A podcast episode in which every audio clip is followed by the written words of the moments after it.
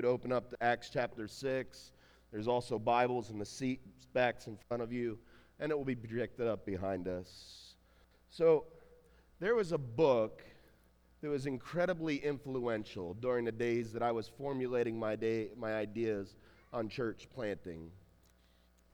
See, I had all of these ideas starting to swirl around about missional strategy, humble and biblical leadership, training leaders to send out and make ourselves reproducible and replaceable, having a true plurality where there's not one lead guy leading the show, but a plurality of elders who mutually hold each other accountable to holiness and to uphold the mission of the church, planting a church that would be a lighthouse and sending church to other churches in the area and seeing people live like missionaries in their own community. And I, I, knew that I couldn't be the only one with those ideas, but I had never really seen them in action in my Christian experience up to that time. My church experience was not like what I had just described. It was more inward focusing. It was a, a lot of talking about church, about how to do church, if you catch the drift of what I'm saying. And there was a senior pastor, kind of the CEO model type. Training and reproducing leaders was not really something that was um, a high priority on the radar. And I'm not trying this to insult anybody because I have so much gratitude on how God used my time under a different system of thought to help me grow in Christ. But I started to hear messages on the internet and I started hearing conferences, and church planting was really becoming a big thing. And a lot of the ideas that I was seeing in Scripture were being talked about by some really theologically sound men who were pushing this as a necessity in order to reach future generations, not just abroad, but right here in our country with the gospel. And I knew that I wasn't clever enough to invent these ideas. And really, I didn't want to invent these ideas. I was hoping they weren't just coming up as a figment of my imagination or anything like that. I, I, was hoping that they were a culmination of calling the church back to what they were called to live out as the body of Christ in Scripture. So at that time, a man that I was helping to plant the first church plant that I was involved with, gave me a book called The Trellis and the Vine and told me that he was having all of his leaders go through it, and he said it was the most paradigm shifting book for him that he had ever read. And I really respected this man, so for him to say that really meant a lot as he was sharing those things. And uh, for those of you that don't know what a trellis is, a trellis is the system, the structure that upholds the vine growth and helps it grow closer to the sun. But the trellis and the vine works off this imagery from John chapter 15, where Jesus said that I am the vine and you are the branches. And it was really based off this really simple concept that if Jesus used the imagery of the growth of a healthy vine to describe what healthy kingdom growth was to look like, then why not explore a little bit more what this looks like? So these two respected theologians put aside their theological studies and went deep into studying horticulture. And they found some stuff that was amazing and some ideas that I saw in Scripture were being espoused by reformed, strong, biblically minded evangelicals. And their finding was threefold. Some farmers spent too much of the time on the growth of the vine but paid very little attention to the trellis, the structure that holds up the vine. And as a result, the growth was erratic and out of control and ultimately became stunted because there wasn't a proper structure in place to help the vine grow towards the sunshine so that it could get the nutrients that it needed in a healthy way. Then there was another group of farmers who had these intricate trellis structures, but they didn't spend time pruning and cultivating the vine. So while they had this beautiful structure in place, they didn't have the vine growth to go along with it because they were more concerned about the structure than the actual growth of the vine. And then the farmers that paid close attention to both the structure of the trellis and the growth of the vine produced healthy growth, luscious fruit, and growth that was in line with what, what healthy growth is supposed to look like, not erratic, not stunted, but healthy and reproducing. So they started examining and surveying local church leadership, and they saw the same thing happen to be true. Churches that spent all of their time growing the vine but not working on the trellis trended to spring up quickly, but they didn't have anything in support to, re- to help the reproduction of a healthy vine growth. And ultimately, it sprung up. Like I said, some sprung up rapidly, quickly, widely, but they would eventually become stunted and wilted because they did not have the structure in place to support the growth of the vine. Then churches that spent all of their time only working on the structures or the trellis or the leadership cultures, they tended to be staff driven rather than having a culture of discipleship moving through the body. And they would have the appearance of health and biblical leadership, but they weren't produce, reproducing and they were not making disciples, and they couldn't see the body make disciples because everything was kind of pyramid shaped and it had to come back to the top. But churches that were shrewd and gave equal attention to both the building of a solid trellis and spending time tending to the vine would see growth, reproducibility, discipleship, and a culture of discipleship rather than discipleship being a program that people go to and having the ability to grow healthy branches of the vine and seeing them spread out and reproduce. And as I read it, I was floored. These guys got it. Or maybe even better, they were proving that maybe I was onto something and I wasn't just some nut job that was reading things that didn't really exist and having a bunch of crazy ideas. So I started sharing these ideas as I was living in Colorado, helping to plant the church and going to seminary with Daniel as he's living down in Georgia. And we would talk a couple of times a week on the phone and just say, Look, I really believe that this is possible to start to cultivate this in some type of biblical community, and we were getting excited. And we talked to a couple of friends back in Jersey that were crazy enough to want to buy in to this stuff as well. And it was really cool stuff. But what's really even cooler is that these were not just some ideas that a witty writer wrote about. It wasn't the next conference, it wasn't the next big wave of things that people were supposed to catch onto. These ideas were lifted right from Scripture and one of the key scriptures that they're lifted from is the one that we're looking at today. So look at this. The, the whole point the first six verses is about the building of healthy structures, the trellis, the, the structure of a healthy church. And the result, look at verse 7, and then we'll work backwards. It says, And the word of God continued to increase, and the number of disciples multiplied greatly in Jerusalem and a great many priests became obedient to the faith. So, by having proper attention given to the trellis, look what the vine was able to do.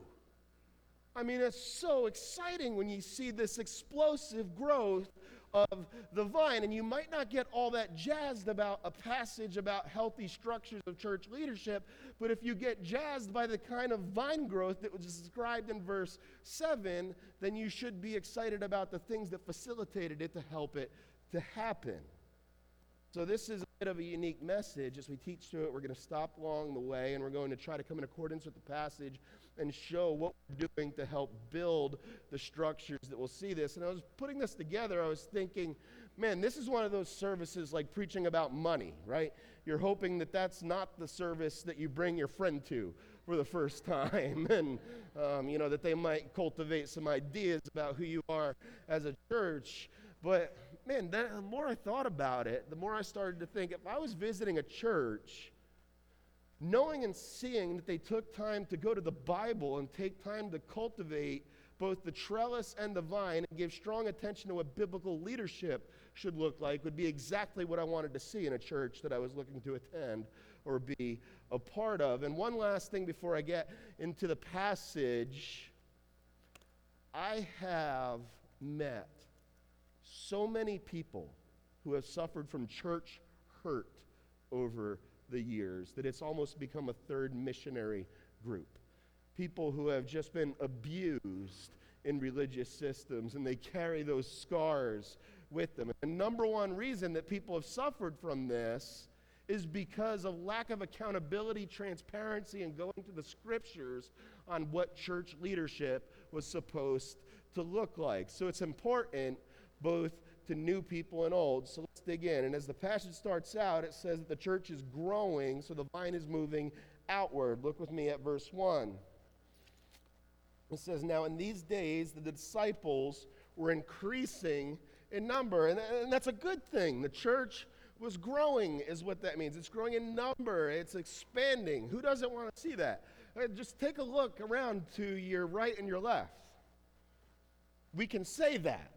We can look at this passage and I mean, there's not, a, we had to pull out extra chairs this morning before we released the kids. And we have so many kids that now we have a bunch of empty chairs because they were occupied with children who are now hearing about Jesus. That's a good thing, right?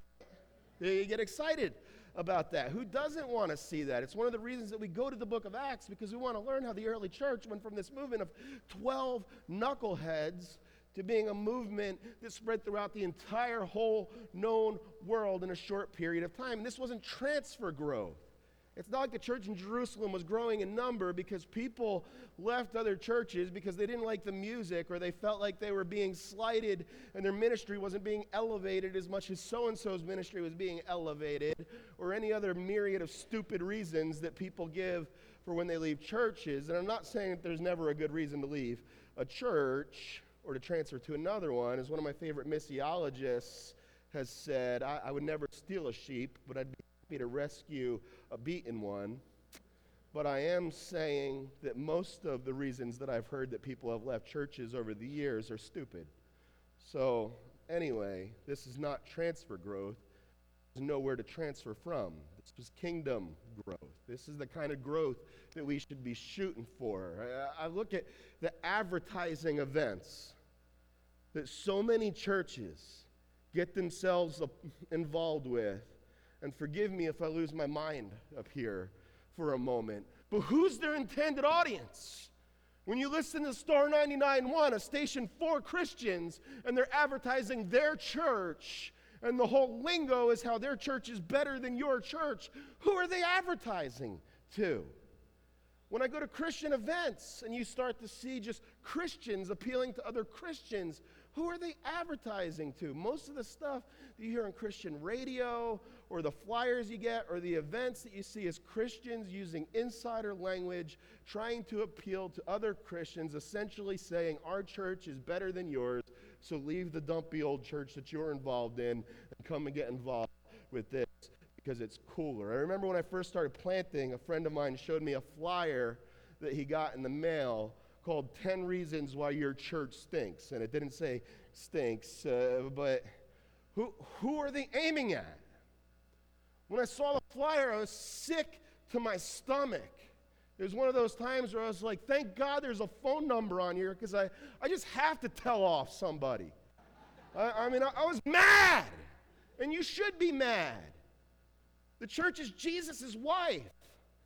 I remember when I was teaching, when I was the chaplain over at Philadelphia Biblical University, and everybody's saying, oh, here's why my church stinks, and here's why my church stinks. And it was a bunch of wannabe theologians that thought they were over and above the church. So they asked me to bring forth a teaching, and I said, My name is Eric Lawyer, and I'm in love with Marcy Lawyer. And I, I just kept saying it over and over until they were looking at me, and it was awkward, and it was, it was a tension. Like, what does this have to do with a devotion? I said, Marcy Lawyer is my wife, just like the church is Jesus' wife. And if you talked about my wife the way that you talk about Jesus' wife, I'd punch you in the face. Amen. End of devotion. you don't realize the church is Jesus' wife. What man here would not get incensed if somebody was talking about your wife in the manner that some people talk about Jesus' wife? She's not spotless yet, but guess what? The book of Revelation tells me that someday she shall be, and we're going to join in that inheritance. So when they send out that kind of advertising, who are they trying to attract? That's not vine growth, that's just you going up and plucking up somebody else's vine and planting it in your vineyard. But that's not what's taking place here. This is true kingdom growth, and, and this is exhilarating. So, this is what we want to see. But in the midst of this growth, it says that a complaint arose. Check this out. It says, now, as the disciples were increasing in number, a complaint by the Hellenists arose by the Hebrews because their widows were being neglected in the daily distribution. So, what was the complaint about? The church was the key place, the key structure in that society for caring for widows and orphans. There was no social structures in that day, there was no governmental safety net in those days. So, if a woman had a husband die and he did not leave an inheritance, they starved. That's the way it went.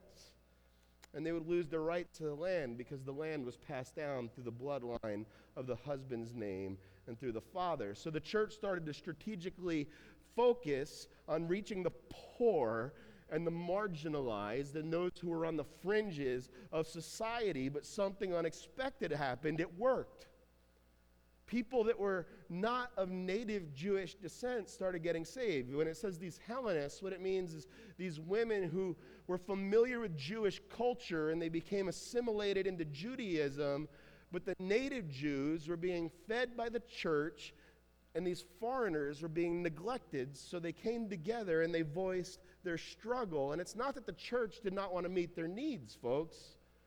They just didn't have a structure in place to keep up with the rapid growth. So instead of ignoring the problem, they started to evaluate their structures.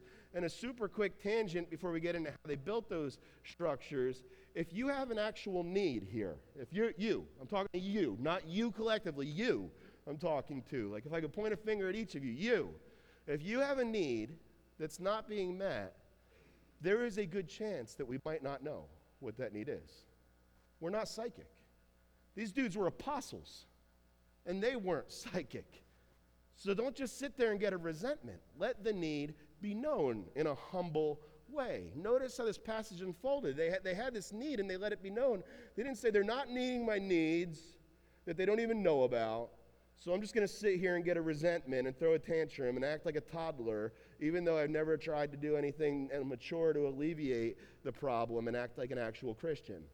These guys wanted to meet the need.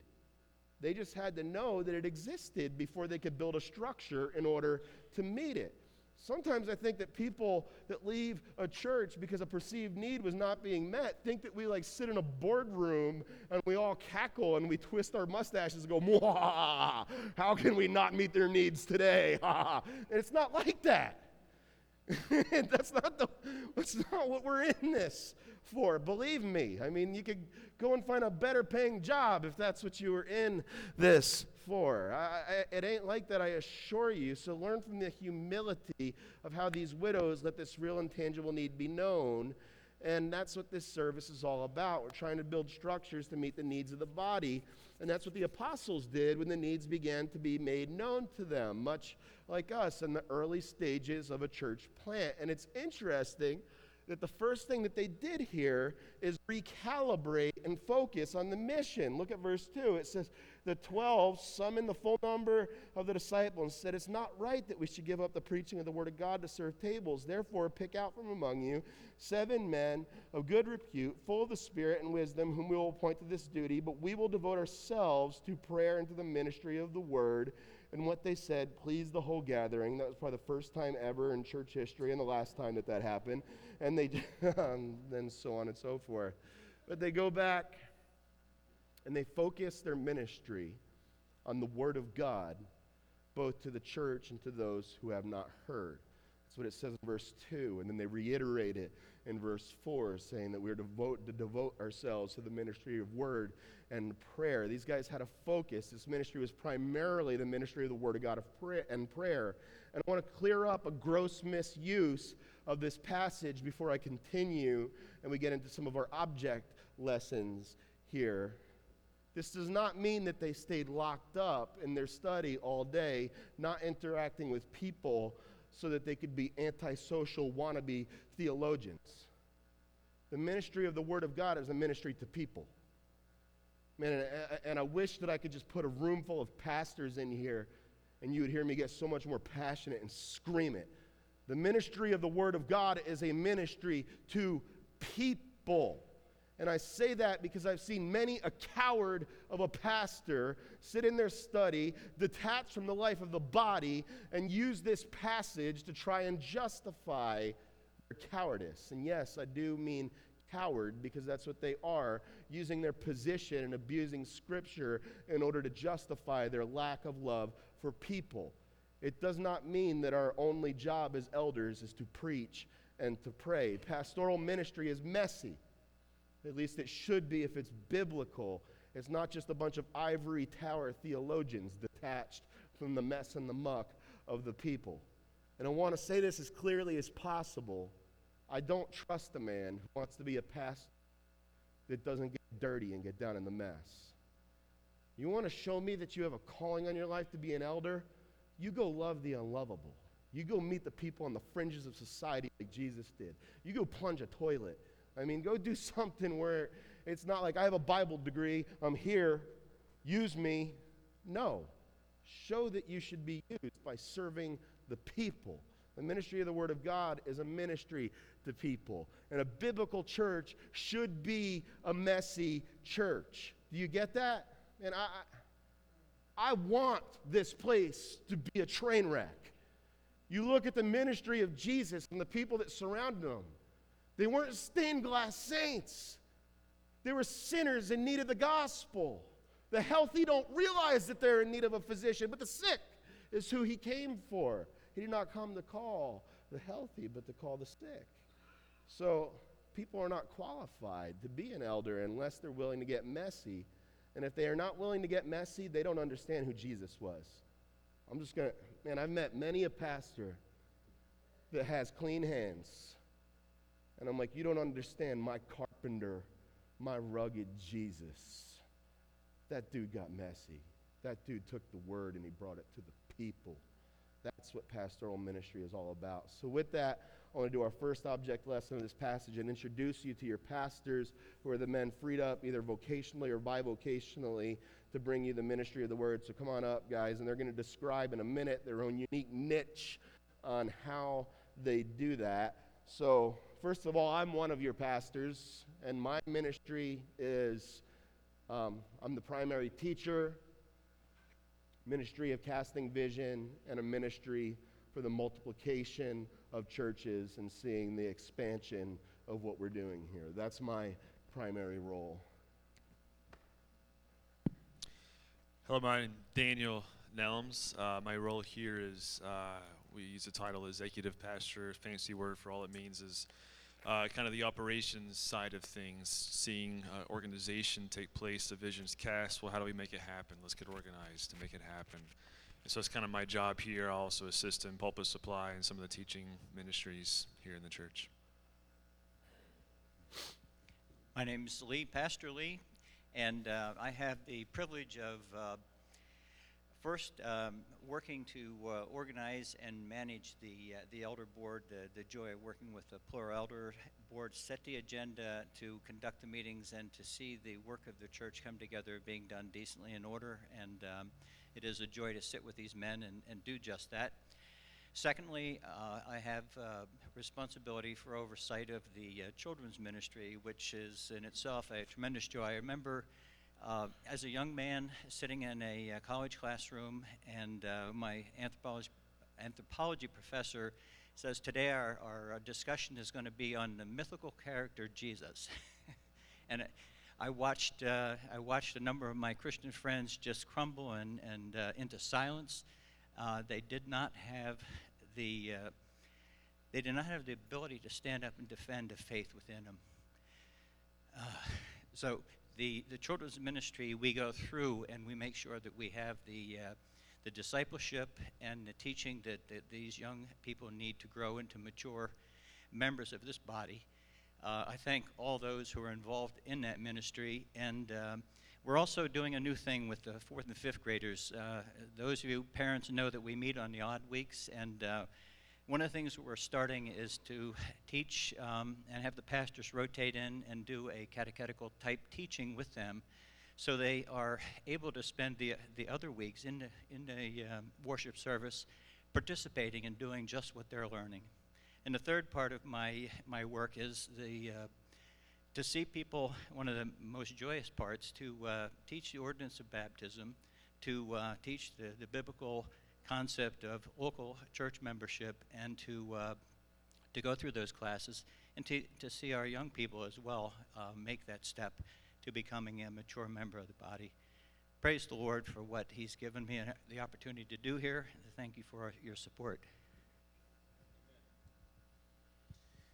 My name is Tim, and uh, I talk about offerings. Took a little while. It's not my official job. I don't really know what my official job is. I think it's to hang out in the office and make sure that Eric and Daniel aren't putting in too many hours and they're going home when they're supposed to be going home and caring for their families. Um, came into this marriage when, when the two churches came together. We called it a marriage with the uh, long time goal of building into the next generation. And that's become much more tangible possibility now. So I kind of mentor these two guys. They both young enough to be my sons, and uh, I just relish the opportunity to be here. no, not grandsons. uh, and I also help with community groups and a couple other things, but that's pretty much it. Ladies and gentlemen, your, your pastors of Redeemer Fellowship.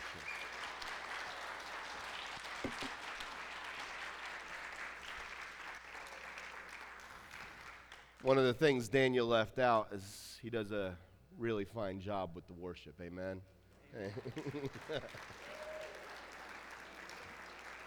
so, before I get to the next section, the last section really of building the trellis, I want to point out the fact that as you look at this passage, all of the words are plural. There is not a guy. It says the apostles, plural, gathered together and made this decision with the disciples, plural.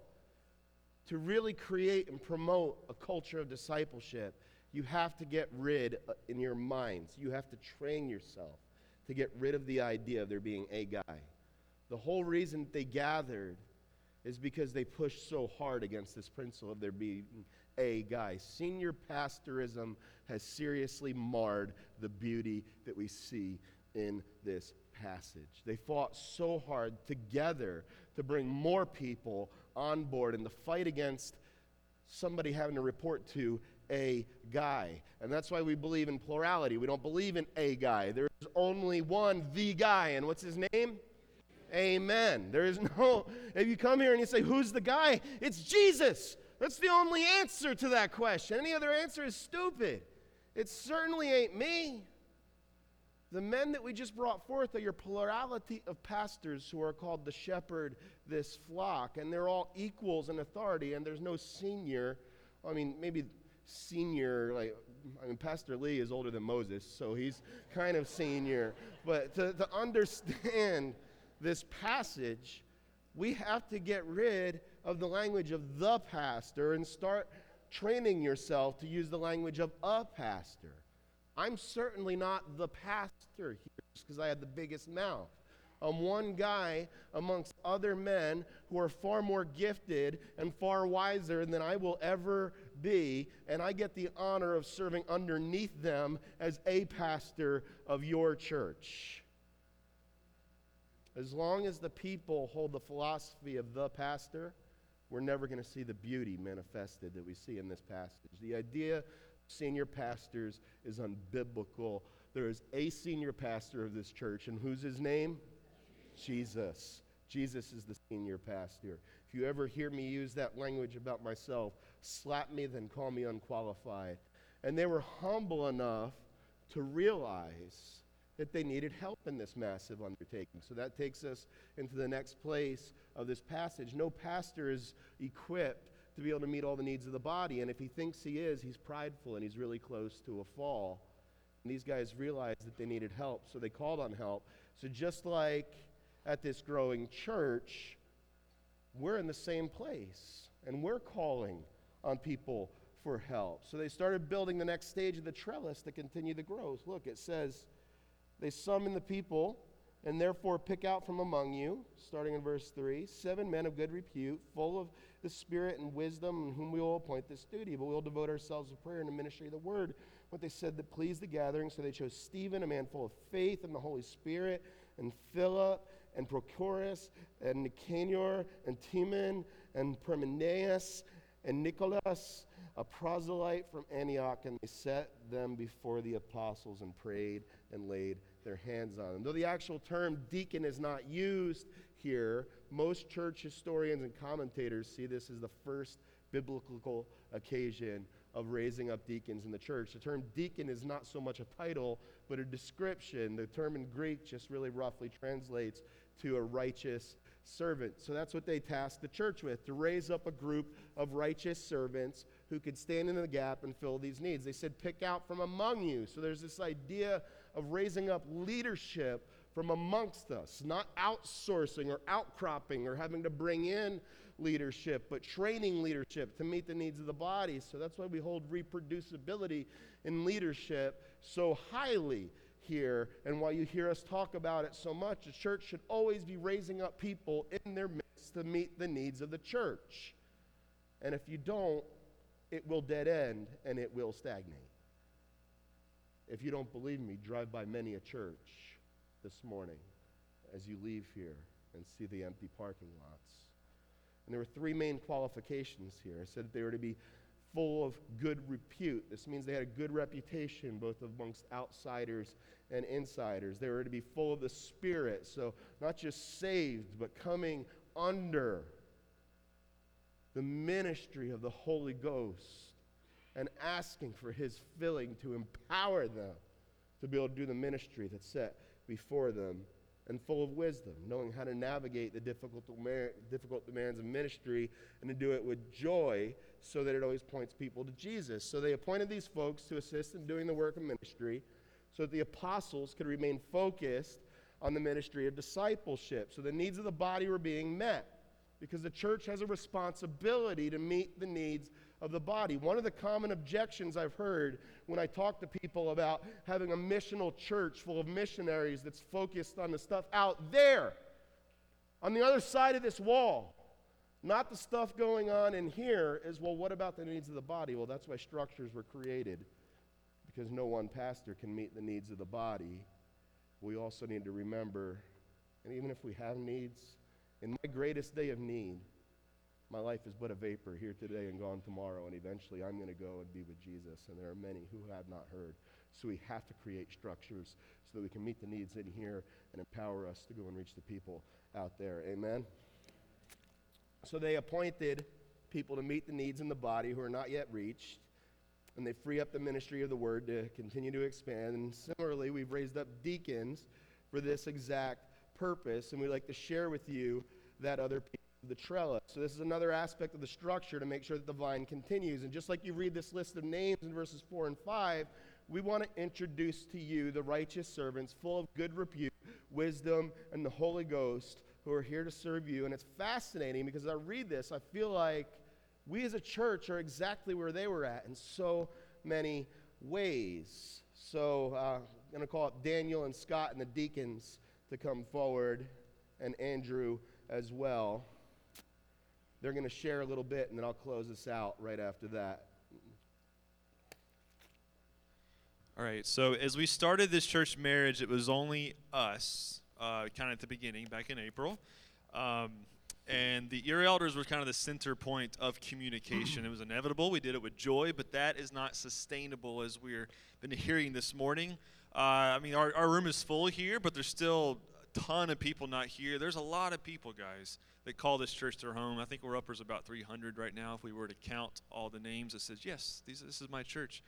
And so, um, for us to effectively minister, we have to be able to rest this load on these people behind us. And so, the most important thing is Scott uh, Stangley's here as our head deacon. Before he introduces your names, I, I want you guys, you know, to kind of pay attention, like wake up, like right here. This is important for you to hear. For this to work, for this deacon board to operate and function well, we have to talk about communication for like 30 seconds. If there's a need, and you're going to hear what areas these guys are serving in, don't come to Eric, don't come to me, don't come to Tim with the need.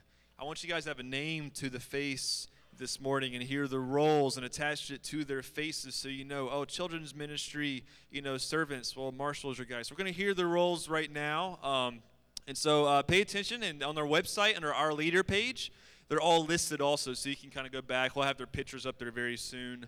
Um, Scott Stangley, he's our head deacon. Um, I'll introduce him to you. Uh, he, um, what do you do? He's he oversees the benevolence. Sorry, I have a ton of notes, and uh, I realize I'm missing missing the piece of notes that I had. Scott oversees our benevolence fund, and also he's going to be overseeing our helping overseeing our deacon board um, here. So Scott will introduce our deacons to you. Thank you. Uh, so here are the deacons and the areas that they're overseeing. And again, as Pastor Dan said, come, come to them. Come to them with a need. If you have a need, please come to them so that we can meet that need. Uh, so, in no particular order here, Marshall Johnson. Marshall oversees operations in children's ministry. Mario Macarone. Mario is going to oversee our kitchen and hospitality ministries. Matt Mandrakia. Matt oversees the ushers and does a great job with that. And by the way, as I'm saying these names, many of these people are just already functioning in these ways. So we just want you to know who they are, who their faces are. So if you have a need in a particular area, you can go to them. But they're, they're already serving us. We're not kind of saying, let's watch them start serving. They're already, they're already serving the body in so many great ways. Courtney Mandrakia. is going to oversee Sunday morning greeting and assimilation of visitors. Nancy McKay. Nancy's going to oversee ministry to single mothers and widows. Trevor Pete. Trevor oversees visitation to the sick, especially to those who are unable to attend service or unable to attend community groups.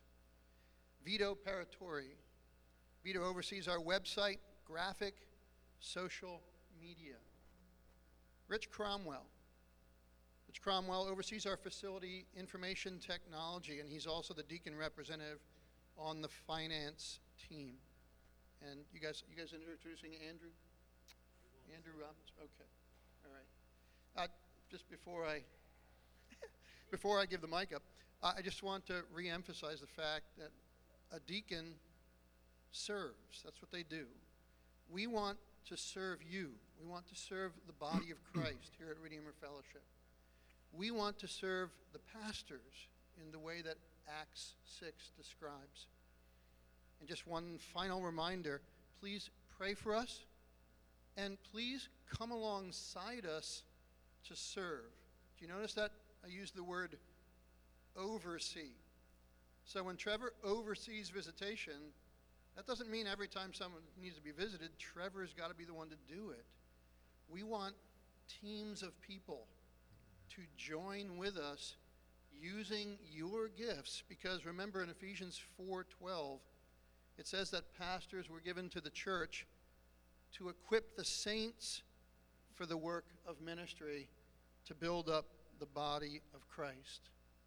To equip the saints, who are those people? Really great people or just us? us. Amen. See, at the best, we are sinners serving sinners. And we want to serve you. We want to minister to the body of Christ. So please come to us with your needs and join us in ministering to one another. All right.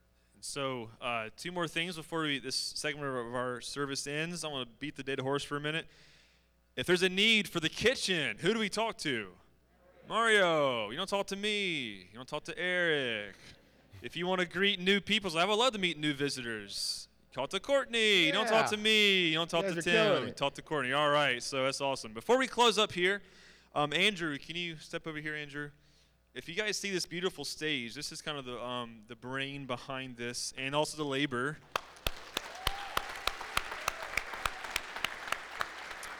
Um, in April, uh, he power washed the whole building. He, him, and uh, he got some guys. They, they put the, the railing there in the hallways. Uh, Andrew has shown himself. He's, he's a highly skilled man, and he's uh, uh, going to be uh, a candidate for a deacon for building repair and building projects. And so uh, I want to read this to you. This is 1 Timothy 3. Um, this is the qualifications for deacons. So how this is going to work is I'm going to read this through. We're going to give you guys a couple of weeks to, first off, if you haven't met this man, please meet this man. But to give affirmation, uh, it's like, yes, he is he's a man for the job for deacon. Or if there's any kinds of objections, um, speak with us, speak with him. A couple of weeks, guys, to think through this. And so let me read this to you. This is from 1 Timothy 3. It says, Deacons, likewise, must be dignified and not double tongued, not addicted to much wine, not greedy for dishonest gain. They must hold the mystery of the faith with a clear conscience. And let them also be tested first. Then let them serve as deacons if they prove themselves blameless. Their wives likewise must be dignified and not slanderers, but sober minded, faithful in all things. Let deacons each be the husband of one wife, managing their children and their own households well. For those who serve as deacons gain a good standing for themselves and have also great confidence in the faith that is in Jesus Christ. As your elders, we gladly affirm that Andrew meets these qualifications. He exceeds these qualifications, and so we're presenting him before you guys today. Um, we'd love to hear back affirmation from you guys, any questions or anything. So, in a couple of weeks, we'll have to formally install Andrew. So that's how the process is going to look. And so, as we move on, I'm going to pass this off to Pastor Eric. All right. Well, in verse 6, it says that before, when they raised up the deacons, that they laid hands on them and commissioned them. So I'm going to pray for our deacons, but I just want to invite anybody who wants to get out of your seat and uh, come up and lay hands on them because that's what it says that they did in the Bible. So you're, you're welcome to come up and pray for them as well. And then uh, I'm going to give you a couple application points and we're going to worship the Lord through communion and song to close. A little bit of a longer service than we're used to, but it's worth it for you guys to understand what we've been trying to build for the last four and a half months. God, thank you for the deacons that we have amongst us, Lord. God, I know that as an elder, I would not be able to do. I, would crumble under the weight of it if it was not for the deacons who serve so diligently and labor so diligently amongst us, Lord. So, as it says that we laid hands and commissioned them, we want to come in obedience to what we six and lay hands and commission them so that they could be empowered by your Holy Spirit to do the work that you have set for them. In Jesus' name, amen. Ladies and gentlemen, your deacons.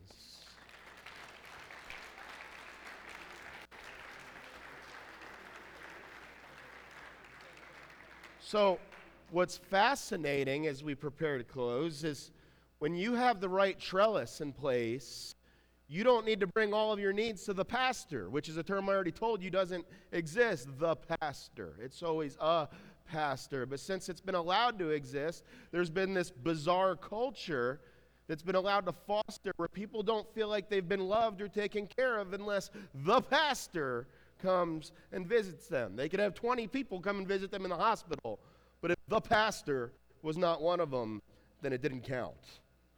That's such a backwards way of thinking, folks, and it's so anti biblical. So, look, for me to take an hour to go and visit somebody in the hospital and make a visit, that's easy. It takes an hour. I enjoy doing it, and when I can, I do it. I've visited many of you in the hospital. I love it. But you know what? To take the time to carefully cultivate a trellis where there's people that can actually ongoingly care for you, disciple you, meet your ongoing needs, and point you to Jesus, that takes actual work. That's getting down in the trenches. And that's the glorious work of this passage. So we looked at the needs of the glorious passage, we looked at the work, and as we close, you look at the fruit.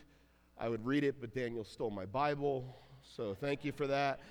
Says in verse 7, I've got it memorized, that's all right.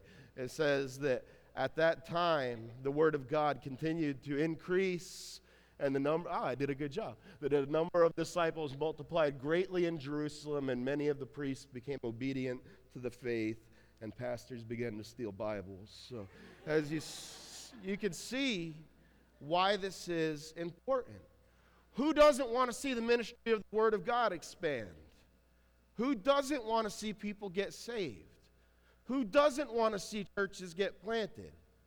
Who doesn't get excited when we see baptisms? And by the way, we're going to be having some baptisms in September. So if you're here and you're one of the newly saved, let's celebrate it together as we dunk you in the name of Jesus. But these structures are important for three main reasons they meet the needs of those in the body, they open up the ministry of the word for those both in the body and those who have never heard, and they help the word of God continue to expand and move outward. And that's why I take this stuff seriously. I don't want to waste my life playing church, and I hope that you don't want to either. I want to see revival in our midst. Amen?